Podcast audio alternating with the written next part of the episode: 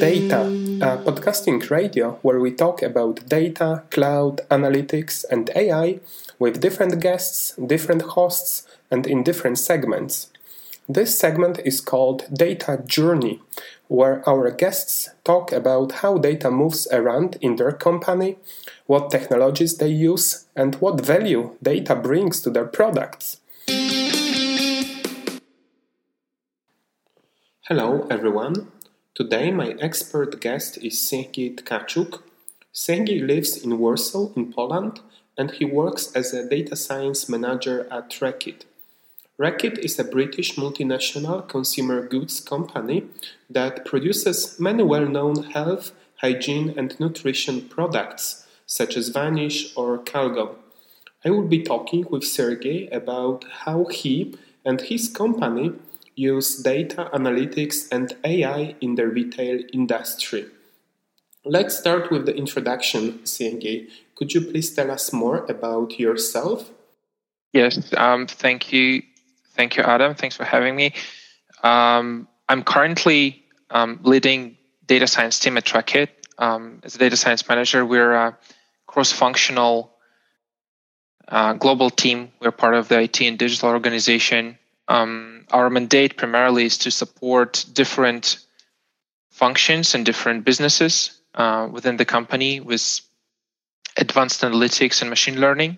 Um, we're helping them to adopt different solutions and explain how to um, how to use them, how business can benefit from using uh, machine learning applications and big data um, to um, to better perform in different areas from e-commerce to sales from from hr to brand protection for example. And there are different use cases that um, i can also um, elaborate later on.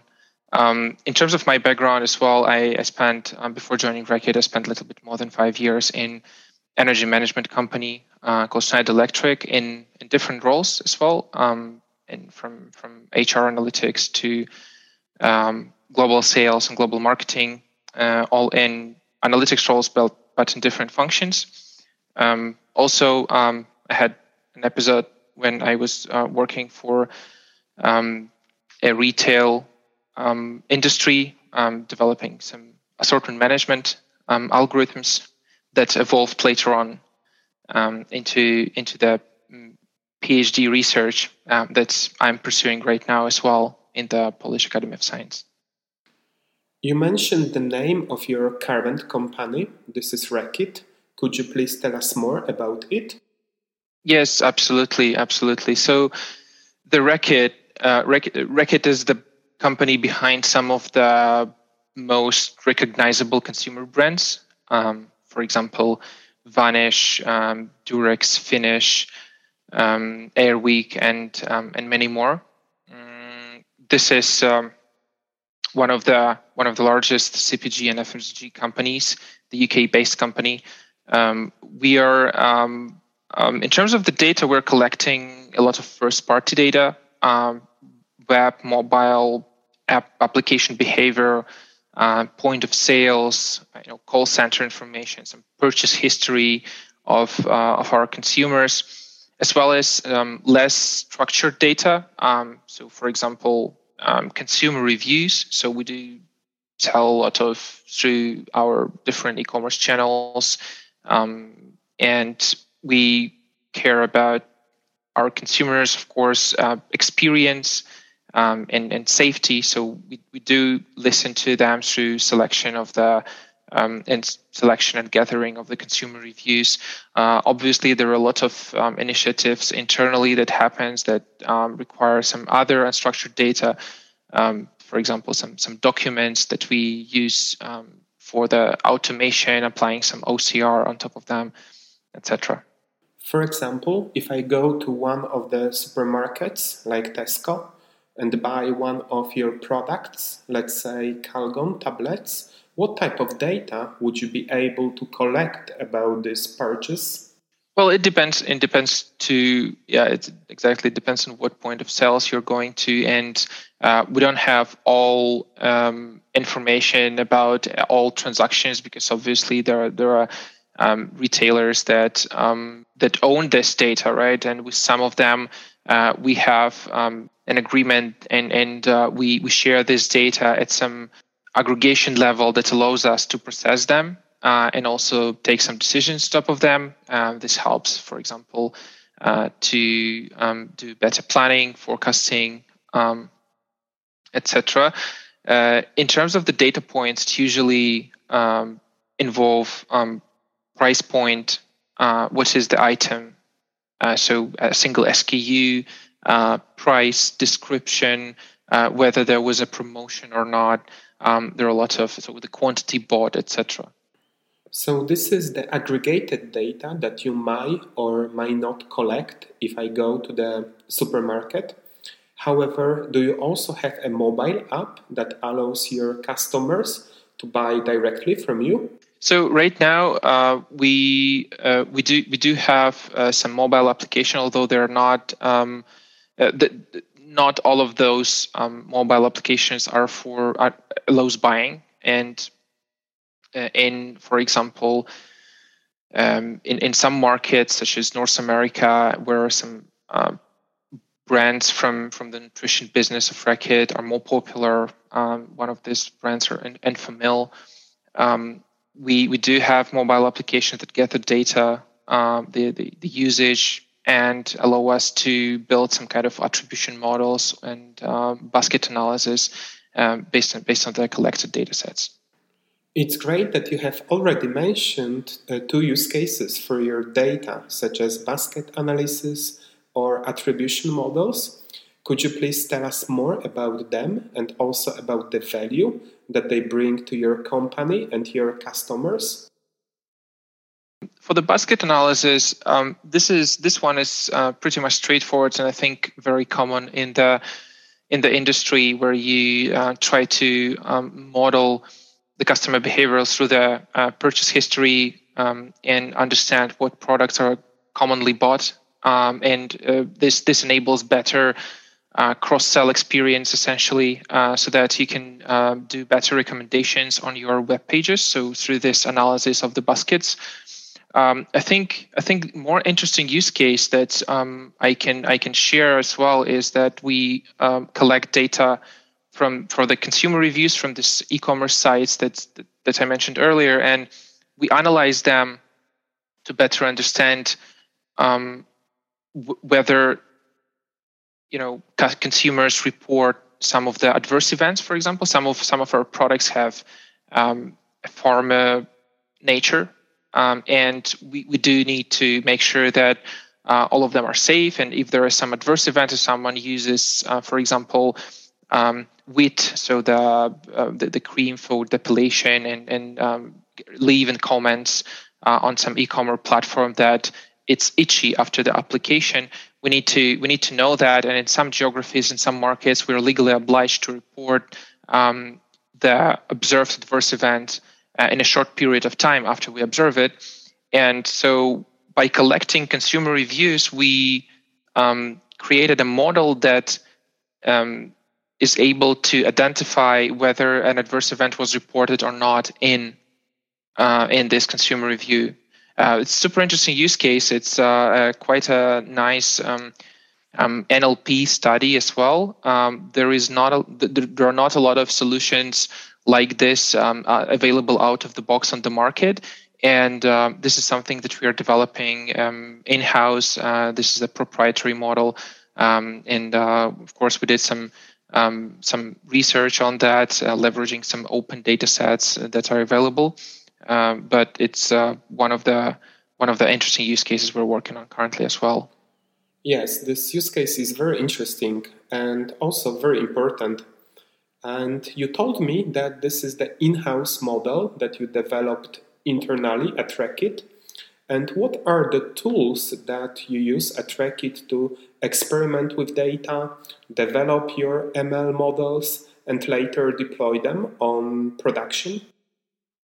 I think it's pretty straightforward. For most of the projects, we are trying to leverage um, our, our, our data lake, uh, and we built on top of the um, Azure Databricks, uh, where we can quickly prototype using different notebooks um, and build model on top of the data objects that are there, um, leveraging um, the pre-processed data sets that are ready to use for data scientists.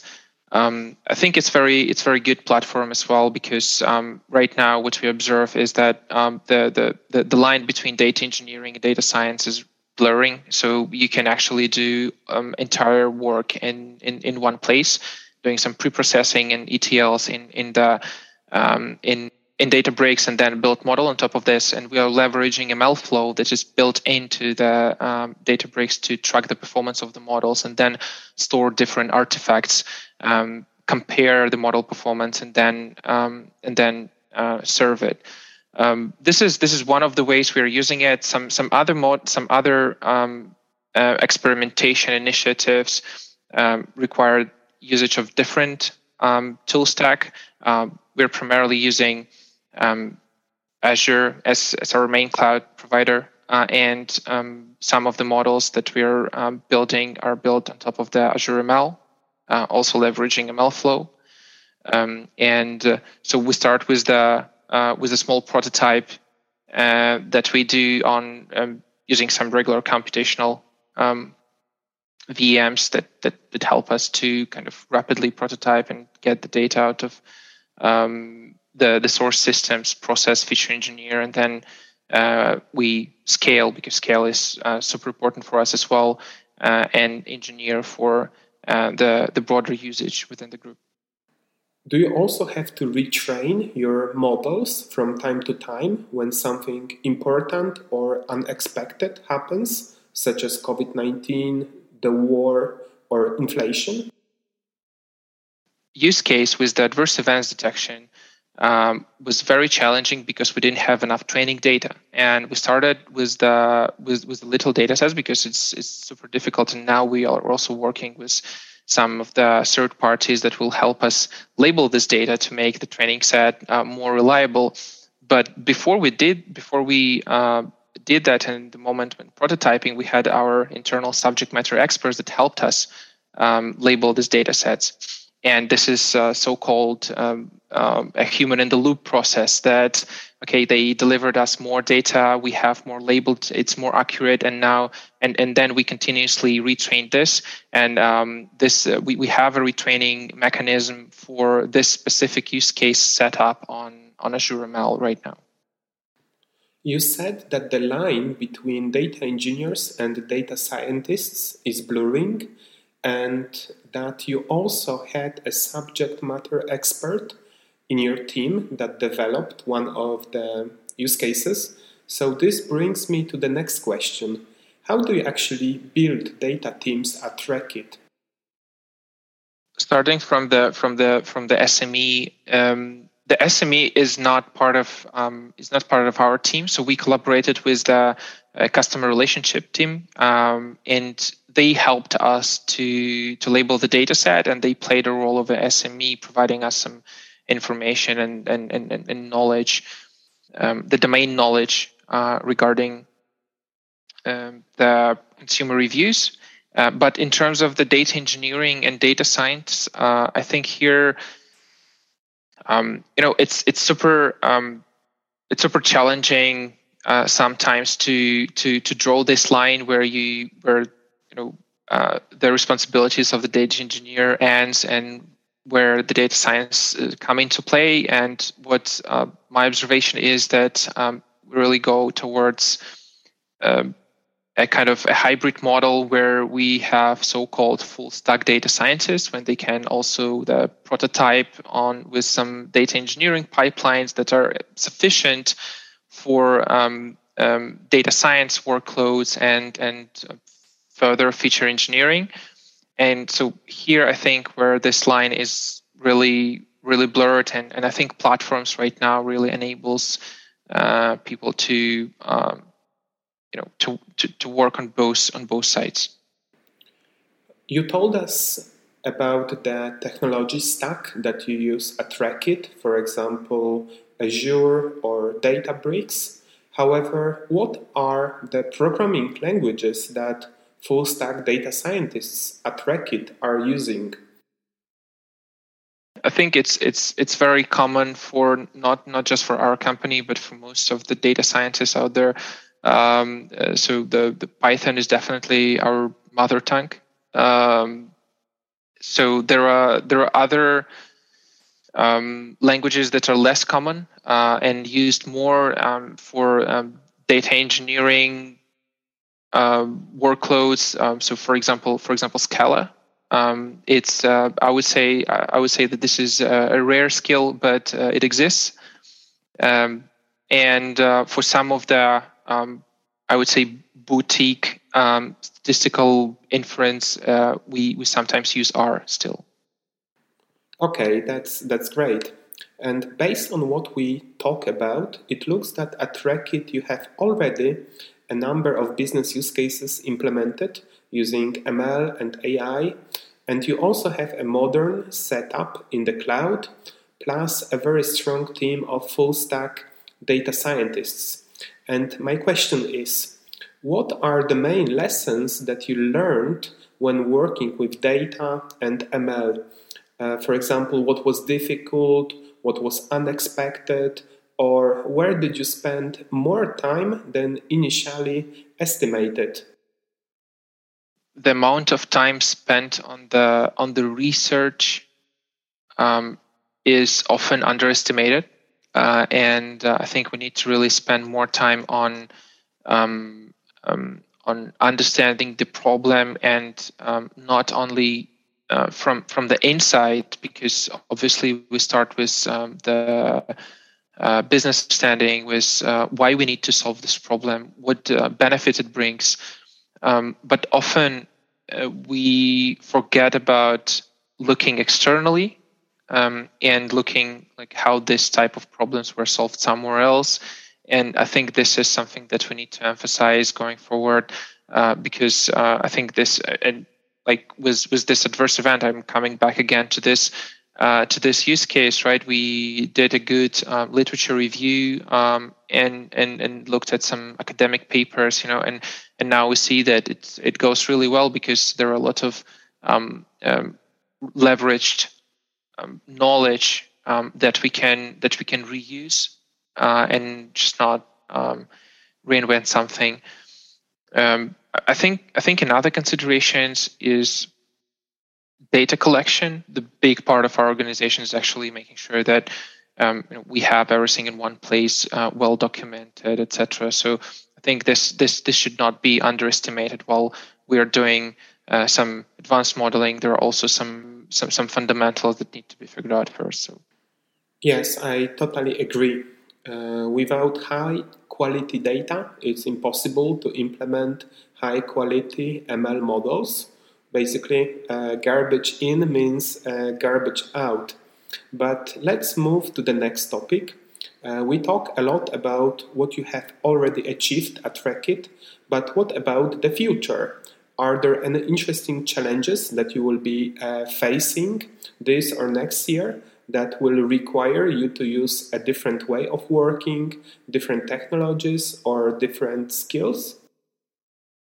Uh, I think usage of the out of the box tools and maybe shift to some auto ML solutions will uh, will help us in the future because some of the more standard problems um, like classification, for example, we do um, also one of the use cases is related to the uh, to the people analytics in HR. So we are doing a employee churn model, and this is this is also super interesting to work on. And we did a lot of um, uh, a lot of features that are not common and very custom.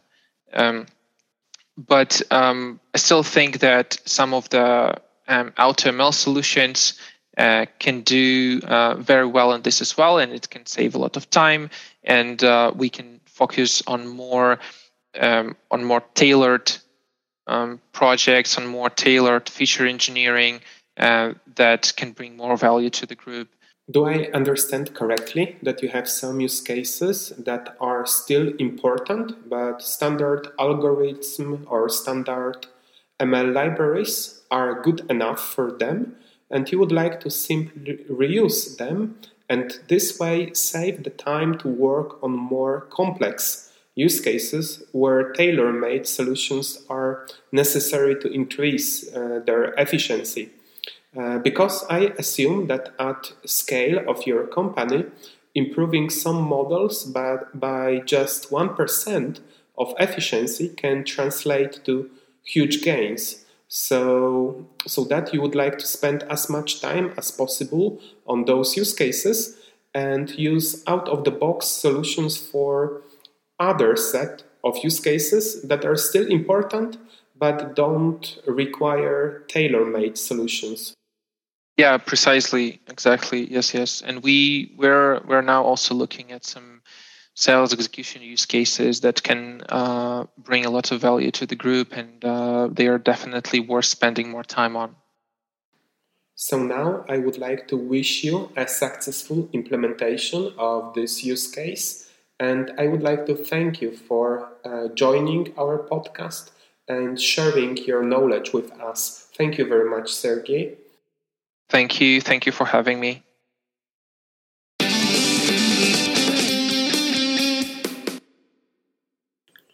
If you are interested in new episodes of Radio Data, please follow us on Acast, Spotify, and other podcasting platforms.